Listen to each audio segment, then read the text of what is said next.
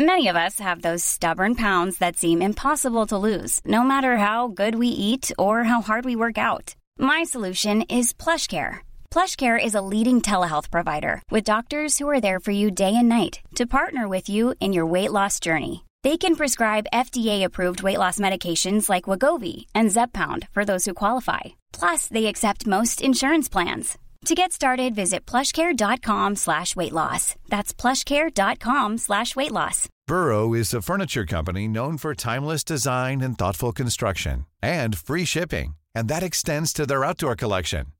Their outdoor furniture is built to withstand the elements, featuring rust-proof stainless steel hardware, weather-ready teak, and quick-dry foam cushions. For Memorial Day, get 15% off your Burrow purchase at burrow.com slash ACAST and up to 25% off outdoor. That's up to 25% off outdoor furniture at burrow.com slash ACAST. Spring is my favorite time to start a new workout routine. With the weather warming up, it feels easier to get into the rhythm of things. Whether you have 20 minutes or an hour for a Pilates class or outdoor guided walk, Peloton has everything you need to help you get going. Get a head start on summer with Peloton at onepeloton.com.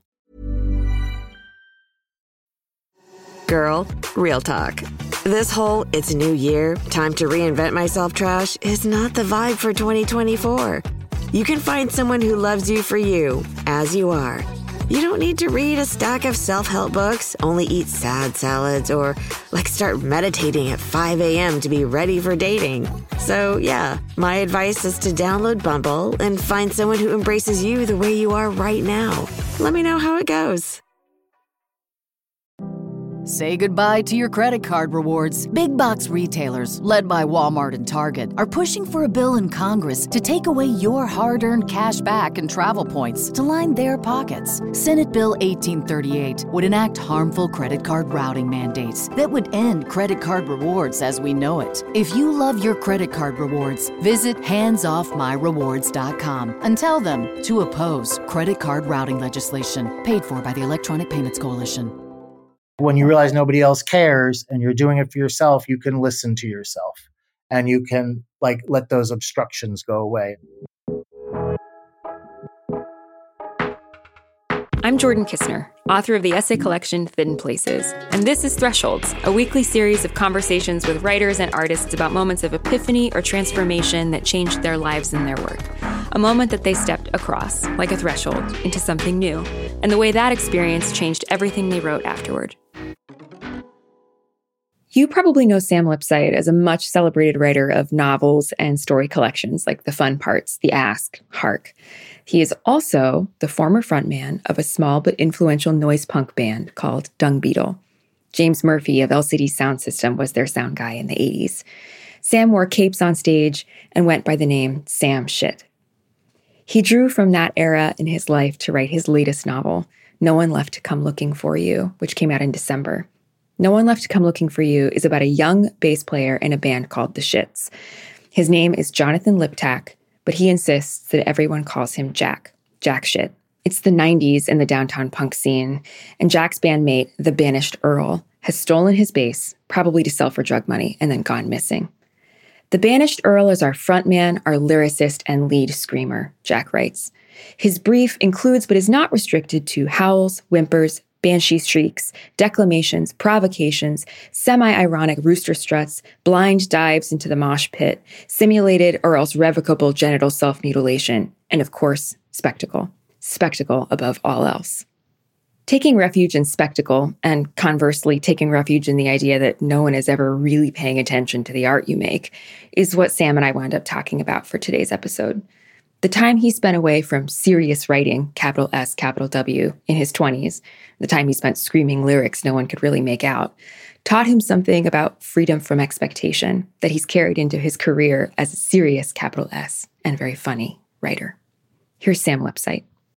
I always wrote as a kid, as a teenager, and I got very serious about it. You know, in college, I was taking workshops, and I really thought that I you know, wanted to make a go of it as a fiction writer. In college, I, I sort of had that feeling, but I also sort of I took a lot of writing workshops and and read a lot of contemporary fiction and wrote stories and uh, sort of created this identity for myself, a sort of public identity, I would say, among my friends and family as a writer or aspiring writer. Um, and I suddenly I started to feel like expectation from people around me about, you know, how that was go- how and whether that was going to be fulfilled. What did you think the expectations were? Just I'm just curious what your your notion of the shape of the expectation was at the time. Well, it was like, well, what are you going to do next on your, you know, to fulfill your aspiration?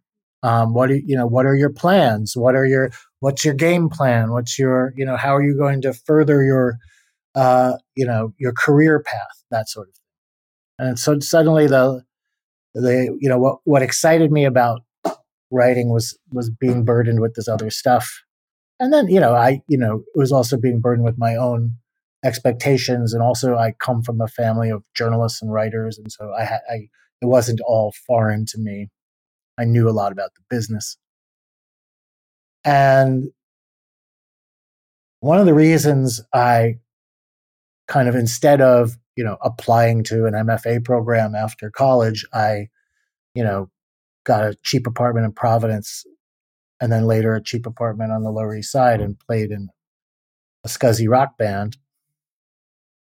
was to avoid all of that shit. And one of the great things about, I've talked about this before, but one of the great things about being in this band, Dungbeetle, was the music was so fucking loud, nobody could hear my lyrics. And I was screaming, I was screaming them unintelligibly anyway. And that was very liberating for me.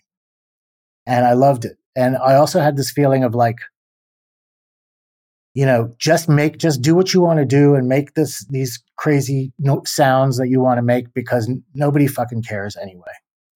And that was, that was, uh, how I, you know, I think that in this band, whatever we were, we kind of got to strange, interesting places live and kind of, um, it was exciting. And, and it was exciting in a way that like a lot of the writing stuff had had lost its magic for me. After the band was over and that life for me was over, and you know, I was suddenly found myself living back home with my mother who was dying. Um, and I was taking care of her and working these kind of various jobs as a substitute teacher and other stuff. Um, I suddenly re- realized that I could come back to writing the way I had come to that experience being in this band, Dungbeetle, which was to really understand that nobody really cared and that I could just do what I wanted to do. And that even the people who loved me, my friends, my family, and there weren't that many people, but the few people that loved me, they wanted me to be, you know, happy, whatever that means. They wanted me to have health insurance, if that was possible. They wanted me to, you know, be able to support myself. But they were not waking up in the morning worried about my relationship to the short story. They were not waking up in the morning thinking about, you know, you know, how I was going to negotiate my feelings around realism and postmodernism and and create something that I could, you know, uh, stand behind aesthetically. Um, they were not going to worry about how you know I was going to navigate questions of you know the of art versus commerce as it as it relates to contemporary prose fiction. So all of these things that I thought were these, you know, about all of these expectations outside of me, just I realized didn't fucking exist. And I could have the same freedom that I had had in that band, and I could have it by myself in this room, and whatever happened, happened. And that was, I think, a big threshold for me. So there was a relationship between um, how I approached music and how I came to approach writing. And then around that time, another th- big threshold was sort of, you know, understanding that and realizing it was just for me and that whatever I did was going to be just for me and um, and if other people liked it, that was great, and I wanted other people to to to get pleasure and excitement and uh, enjoyment and interesting uh, emotional intellectual experiences from my work. But um, in the end, I realized that like if I didn't do it, the world was still going to turn, and so nobody again, you know, nobody cares. So just do what you want to do. How old were you when um, your the music part of your professional life ended? When you went home to live well, with your I would, mom? I would, I would never, I would, I would never uh, call the musical part of my life professional. That's for sure. Okay, the Um, but- music part of but, uh, your creative life when your music Yeah. era ended. How old were you? When d- when was the day the music died? Is yeah, when when Um, did that happen? uh, I guess I was around 20, 20 uh, just about to be 25, maybe 25. The reason I'm asking is because I think there's this, there's something familiar about what you're describing, which is that for sometimes when very, you know, promising, promising young people, uh, in quotation marks, come out of college, there's like actually those first years out of college feel like the scariest, most existentially burdened years because you have now the the jo- the work of becoming extraordinary as you have always you imagined that you would be. Um and that that process of coming to realize that it's okay also just that, that actually adulthood and working life and creative life included is just Say goodbye to your credit card rewards. Big box retailers, led by Walmart and Target, are pushing for a bill in Congress to take away your hard earned cash back and travel points to line their pockets. Senate Bill 1838 would enact harmful credit card routing mandates that would end credit card rewards as we know it. If you love your credit card rewards, visit handsoffmyrewards.com and tell them to oppose credit card routing legislation paid for by the Electronic Payments Coalition. Making stuff that it's that actually actually nobody is necessarily waiting around for you to be extraordinary and that Yeah. you likely won't be extraordinary seems like an early Yes, 20s like an early 20s existential crisis for sure I mean, and in some ways, I think you're lucky if you have it. Um, I didn't once meet a therapist who specialized in people, in those people in their early to mid 20s who have jumped through all these hoops and then have no idea, you know, who they are and what they are and have, you know, existential collapse. I wasn't like that. I kind of knew what I wanted or who I was, or on some level, I, I didn't really know who I was. Nobody does, but I, I knew kind of what I wanted to do at that at that point. But um, it uh, yeah, I think that, that I think you're you're uh, describing it quite well, and I think I think it is common. I think this for me, it was how it related to, making art specifically.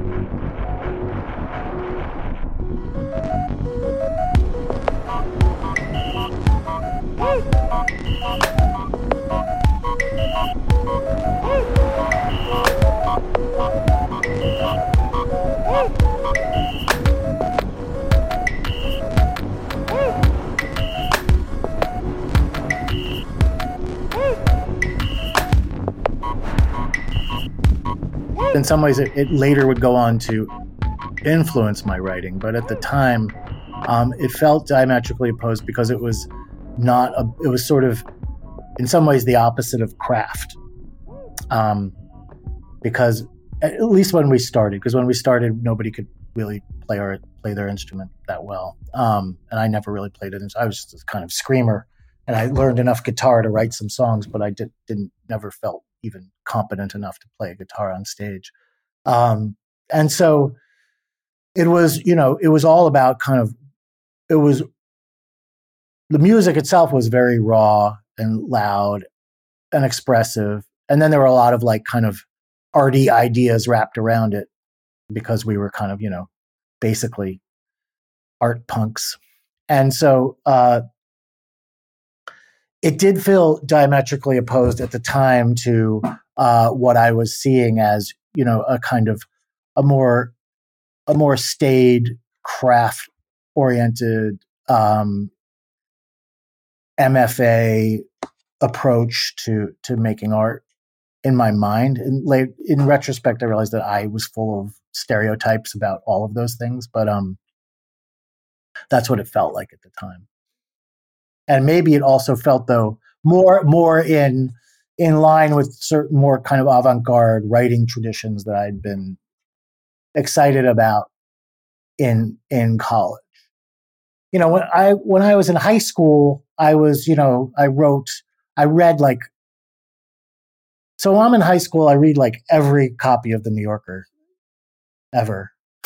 and and and only the fiction. And um and fashion and and kind of make myself into like a kind of high school Cheever or something. Um, and and win a lot of awards. I'm a, I become a presidential scholar in the arts. You know, I'm like it's, and I feel like I've mastered this this form, or I'm like really good for a high school writer. And to the point that like, I, I think I mentioned this once in an interview, but like to the point that some some of my stuff got to like a major agent and I got in touch, you know, while I was like a freshman in college, he called my dorm and was like, I want to, you know, let's get this going. I want to see more stuff. And, um, and it was, and I knew what I, I knew what I was writing was kind of in this, in this, uh, mode that was, you know, looked like what the big short story collections of the time looked like and had the, had the tone. And I, I kind of had mastered this thing, but it didn't really feel organic to me. It just felt like I had learned this trick. And so then in college, I think that I, you know, got very much into uh, more postmodern stuff, more deconstruction stuff. Um, took a lot of semiotics classes, read a lot of uh, more avant-garde fiction, and wrote this like crazy experimental novel for my senior thesis, and sent it to the agent, sort of as like, "Yeah, here, you want my stuff? Here's my stuff." Um, which was like completely different than what you know he had seen before and they were like ah uh, no thanks and it was kind of my you know it was it was both it was i felt it as a as a sort of like well you know i'm doing the real thing now but it also felt like you know i had to now plunge into the opposite direction from whatever it was that had gained me that that bit of uh approbation in the beginning and so that that flung me into this other stuff. And I think that like, but basically there was like narcissism in all of it. It was like, I know this is getting a little convoluted, but I'm trying to make it clear that there was this kind of narcissism in, you know, people care about what I'm going to write. People, people are looking to me. I need to, you know, take the next step. I need to fulfill my promise.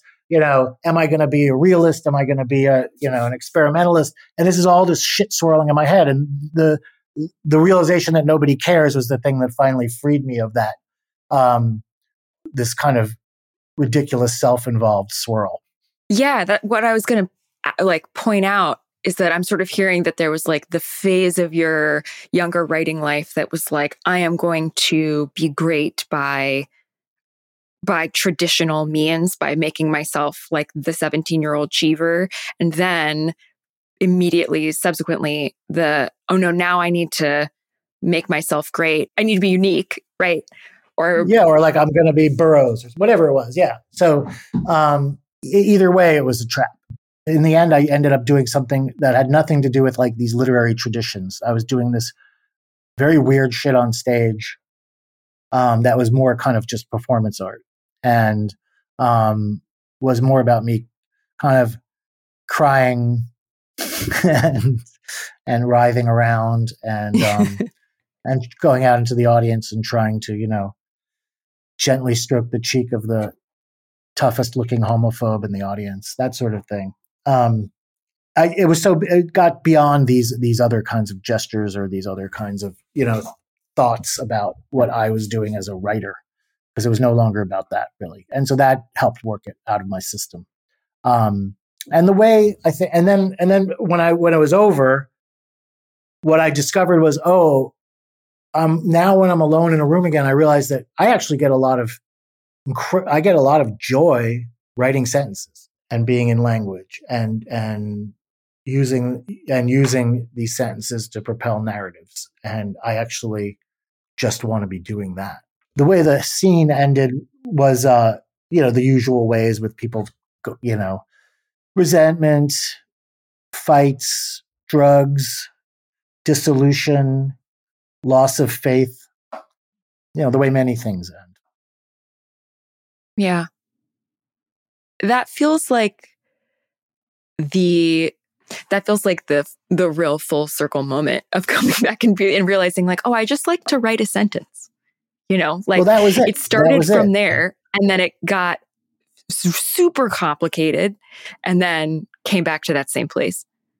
That's exactly how i would how i would think about or how i do think about it. Um i got back to the joy i had when i was a little kid just you know writing stories.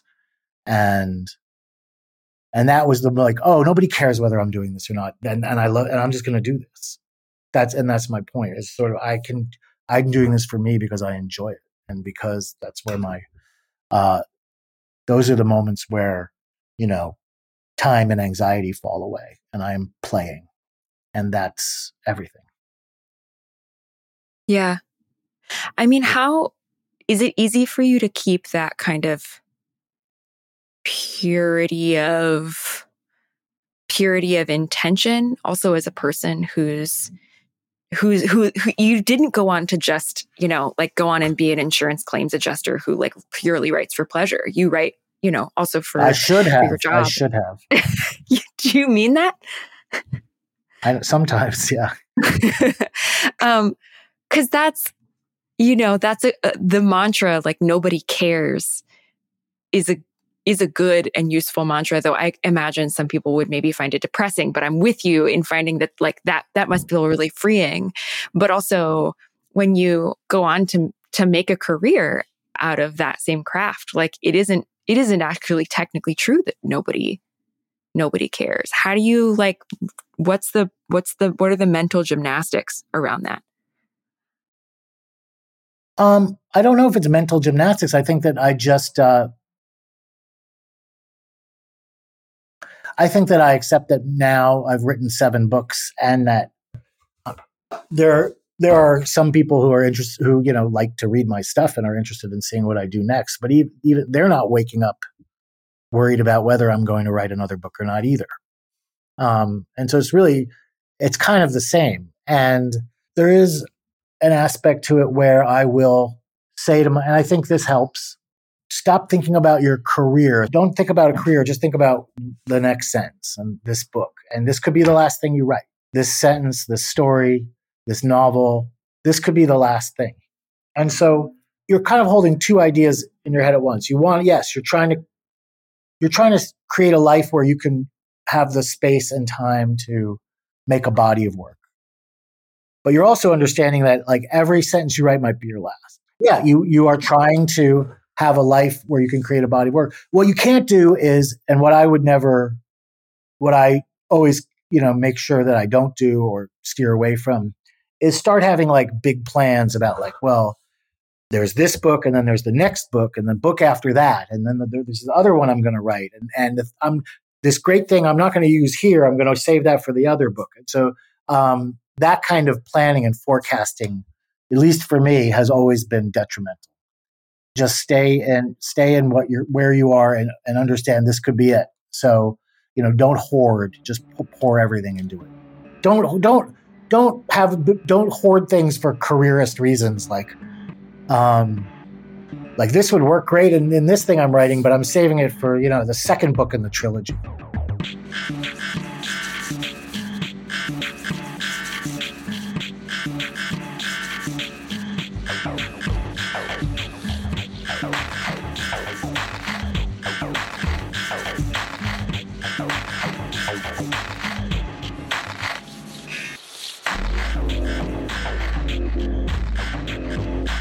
That brings us to, you know, to this book, which feels so, so tied up in this conversation we're having. No one left to come looking for you. Why was this the book that came up now? Presumably, if it's if it's sort of like I'm going to devote myself fully to every next thing that presents itself. Where did why was this the one for right now? Oh, well, uh, yeah. I mean, I think that I was. Um, I always knew I was going to write about this time, and I have in in some stories and obliquely in in earlier stories, then a little more directly in some other things, but never never gave it the full treatment. You know, it's funny when I was playing in the band, my father, you know, who's was not a fan of the music, said, uh, "Well, at least maybe you'll write about it someday." So, uh, you know, he was right about that. Uh, I was, you know, I think that I had just finished, you know, was, the last book was a book called Hark that I'd published in 2019, and I'd worked six or seven years on that book and um, taken a lot out of me. And it had been a, a book, an ambitious book with a lot of different uh, perspectives in it, you know, uh, different characters. And I knew I wanted to write something that was tight and focused and took place over limited amount of time. And I also just really got to, you know, I was, and it was the pandemic. It was, I guess it was a little before the pandemic really hit. I guess I started it maybe in the fall of 2019. And um, I was just sort of, I re- recently turned 50. I was thinking about the past a lot. I was thinking about, you know, we'd had the the 2016 election and we are kind of you know coming to the next towards the next election. Um, and i was thinking about new york back in the early 90s i was thinking about me back in the early 90s and i always knew that i would write about this time but i never, never really understood how. And then um, and then i was thinking about a story i was thinking about a story i'd written a while ago in which a character steals his roommate's bass to sell for drugs. And I, I started to think about how I'm always, I, you know, in the past, I always, you know, made it a sort of badge of honor that I was going to write from the perspective of the unlikable character. You know, the guy who, who does the wrong thing and the bad thing and still try to make the reader invest emotionally. And, um, but then I started to think, well, I, you know, and also I was that guy. I mean, I was the guy that took the bass. but I started to feel bad for the, you know, the victim, the the the one who the the one whose bass is stolen, you know, in all in all aspects of, of that situation. And so I began to be kind of interested in a character who's, you know, not the guy causing the problem in the band, the guy who's trying to hold it all together. Um, the earnest guy who who really believes, as we all did, in this project. You know, the some of the content was soaked with irony, but the the truly ironic thing was how earnest and passionate we were about doing this band and and and making this art and having these shows. At any rate, I became interested in that character, and I remember I I was just trying to find. I couldn't find a. You know, we were talking before we started recording about finding a room of one's own. I really was having trouble finding a space to write at that point. And I remember I had this notebook and these weird little cheap fountain pens I'd found online, and I took took took some of them out to this park, like at a you know on the on the Hudson River around 137th Street. There were these picnic benches, and I would just sit there and write in this notebook. And I just started writing these sentences about you know.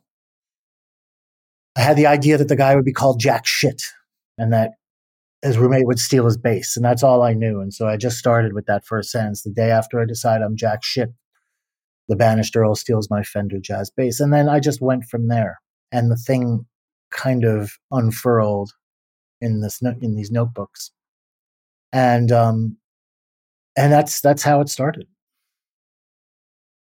You said something a minute ago that really feels like it encapsulated the what made this book so funny to me as I was reading it, which is the the juxtap- the juxtaposition of how so much of the ethos of the music that's being made in the shits and in their scene um, is about everything kind of mean, meaning nothing or being fucked up or there being no stakes and also the stakes being so incredibly high and aesthetic and political purity being of utmost importance. There's this like everything means everything and everything means nothing.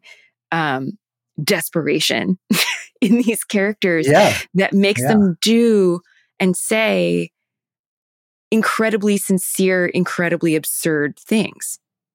Yeah. Well, and that's sometimes really really- dangerous things. Yeah, I mean that's what I and I think that's what I wanted to capture. I you know in my band there was a you know there was a meltdown that almost destroyed the whole band because one night at a show one of us broke character to ask the audience if they'd seen this bag that had some of our equipment in it. You know, and that seems like who cares, right? But to us, that was the end of the world. That was catastrophe because, you know, I mean, there's a whole bit in the book about, you know, the, the importance of the fourth wall. Um, and this sort of laid back, easygoing, reaching out into the audience, pretending like we're all, you know, in this room together was, was, uh, anathema to us. So, um, yes, these characters, and I guess we did. And, you know, on a certain level, I still do care to an absurd level about ridiculous things. But sometimes that's, I think, how you can get yourself to do what you need to do.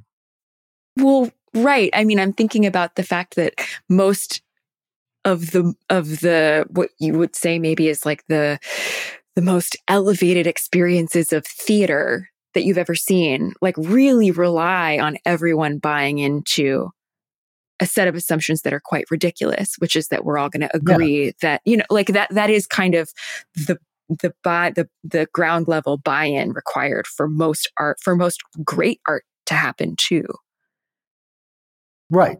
what sorry go ahead No, I mean, I'm, I'm, yes. And I think that like there was there, the, the radical, I guess what I'm also getting at is, the, you know, the, the radical gesture of breaking the fourth wall became so commonplace that to, to these characters, it was about finding that, that, that magic again that you're talking about, that, that suspension of disbelief, that, that, um, that buy-in, that, uh, and that, and creating that barrier again to, so that, so that the artistic moment can, can occur. It's in the worrying about the stuff that, that most people would tell you don't, not, you know, not to worry about it on the level of syntax, on the level of diction, on the, you know, it's that now it's that. Um, it's a kind of, uh, I guess it's, I guess it's a sort of, uh, constant revising. It's, um, the fiddling, the anxiety that, you know, one could have found a, a better sonic relation in a sentence. Um, uh, it's seeing all the like you know reading something you've written and published and seeing all the missed opportunities you know and try and striving ever more and you know at a certain point you're the things that you you know hear or don't hear or you know only come from having read the sentence a hundred times and nobody else is going to do that right it's the like but caring right the like caring too much or too much except it's it's exactly how much you have to care nobody else has to care that Yeah. much but you do Right. And everyone, you know, and always be, everyone will say, perf- you know, hey, perfection's the enemy of good or whatever that is. Um, as you're like trying, you know, as you're killing yourself. Um, but you, you know, there's the part of you that says, fuck that. Um, and yeah, you do, you care too much and you have to. And then, and then, and then in the end, you know, my favorite line is, uh, about all this is that Charon line about, you know, you never finish anything you just turn away in disgust. Um, and i think it's that's the disgust is the realization that like it's never going to be it's never going to be good enough no matter how much you try. Um, but you still have to do you still have to try and uh, you know that's something that i always i talk about it when i teach it's sort of like a short story you should be able to manage every word like you should actually like by the end of writing a short story at least for the you know for a little little while, for a few moments, you should actually kind of know where every word is in that story. You can't do that in a novel or a book. You can't you can't be manage every word in a book, but you should try. And in the trying, you'll get somewhere pretty you'll get pretty far. And so I think and then and then again like the absurdities that you're talking about some of it is just that tyranny of small differences. It's you know I look back now and say why did I hate that band so much? They were fine. You know. But but at the time and it was funny I was emailing with uh, someone who was I was emailing with someone who, who had about this book. He liked the book far more, you know, this was a guy who actually was a, a major figure in in music. But he was saying how it was uh, Dean Wareham from Galaxie 500 mm-hmm. and Luna. But he was saying, you know, he remembered back in the day when you were in a band, it was like being in a little gang, and you just like, no matter what the what you know, what the objective. Uh, that's not what he said, but this is my reading of it. What your what your objective sense of what the of the music of other people was, like you know, you had to sort of hate those other gangs on some level. So, you know, there was this tyranny, of small differences because this band like plays it this way, or this band, you know, is a little too poppy, or this band's trying to, you know, do this, and and that's you know aesthetically wrong. And it's hilarious that you care about that stuff, but it's also important that you care about that stuff. And I guess that's what the book's about.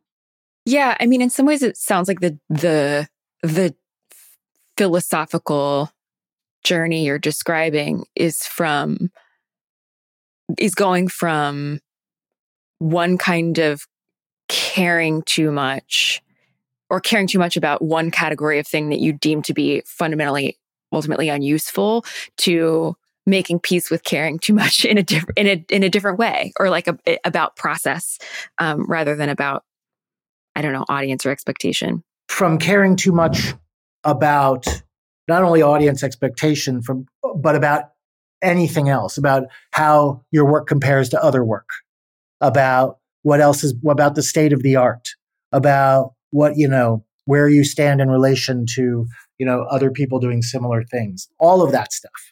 Not just the expectation about your career but just about like you know where you stand in the field and not caring about any of that but being incredibly uh, attuned and attentive to the point of madness about your own work. That's, I guess that's the shift. Does it feel like, is that what it felt like writing this book? Well, the, this is the other irony is like, you know, if you, if you really are like that a lot of the time, you do get these, you do get moments of flow where it's not, it's, I'm, we're making it sound like it's, you know, you're pulling your hair out all the time and, and gnashing your teeth. And it's not like that at all. If you're really practiced at this and you're doing it for real, you get you get flow, and it's it's all ha- it, it, it happens, and then you can revise and you can change and you can manipulate and so forth. But um, you're just inside your your your song have to say I was I was imagining that there was going to be plenty of gnashing of teeth in general in in all in all creative processes that have such such good output as yours but I'm happy to hear it's more flow than gnashing. Well there's plenty of gnashing but I think that like the then then you you do the gnashing so you can get to the flow. Let's put it that way. um but I you know it's not fair because the stuff you know the, unlike maybe other other situations you know the the more you you gnash your teeth the harder you work that doesn't necessarily mean you're going to get your best sentence. But i think that that agitation is to get yourself into the place where you can relax because that's really and if you, if you can do that without gnashing your teeth, all the more power to you. But I think that um, if you're truly within within what you're doing, there um, there doesn't have to be all. It doesn't have to be all angst. It's just uh, it's just focus. It's attention. It's it's staying with your object. It's not evading. It's um, and then and then playing and it's it's and so then you're you're kind of you know you're listening to yourself. And that's really that's really what it is. And that's once you re- and again to like circle back once more, like when you realize nobody else cares and you're doing it for yourself, you can listen to yourself. And you can like let those obstructions go away and sort of let let things let the utterance come through. And then then you can put on later after you get those early drafts you can put on your you know your critical hat and that's when you can do more gnashing and, and anxious editing and changing things around but you have to like res- also respect what happened initially Thresholds is produced by Drew Broussard. Music and editing by Laura Faye Ashamud of Arthur Moon. Our art is by Lorelei Grossman. Special thanks to Justin Alvarez and our hosts at LitHub Radio. You can find out more about our show, listen to past episodes, and get in touch at our website. This is thresholds.com. If you're listening to this on a podcast platform and you haven't already subscribed, please subscribe. Or you can find us on Apple Podcasts, Stitcher, wherever you normally listen, and subscribe and review us there. Thanks. We'll see you next week. If you're looking for plump lips that last, you need to know about Juvederm lip fillers. With Juvederm Volbella XC and Juvederm Ultra XC, your lip look, whether it's subtle or bold, can last up to one full year with optimal treatment and no additional maintenance. Find a licensed specialist and see if it's right for you at juvederm.com today. That's J U V E D E R M.com. Add fullness to lips in adults over 21 with Juvederm Volbella XC or Juvederm Ultra XC. Do not use if you have severe allergies or a history of severe allergic reactions, or if you're allergic to lidocaine or the proteins used in Juvederm. Tell your doctor if you have a history of scarring or taking medicines that decrease the body's immune response or that can prolong bleeding. Common side effects include injection site redness, swelling, pain, tenderness, firmness, lumps, bumps, bruising, discoloration, or itching. As with all fillers, there's a rare risk of unintentional injection into a blood vessel, which can cause vision abnormalities, blindness, stroke, temporary scabs, or scarring. For full important safety information, visit juvederm.com. Planning for your next trip? Elevate your travel style with Quince. Quince has all the jet setting essentials you'll want for your next getaway, like European linen, premium luggage options, buttery soft Italian leather bags, and so much more. And is all priced at 50 to 80% less than similar brands. Plus, Quince only works with factories that use safe and ethical manufacturing practices. Pack your bags with high-quality essentials you'll be wearing for vacations to come with Quince. Go to quince.com slash pack for free shipping and 365-day returns.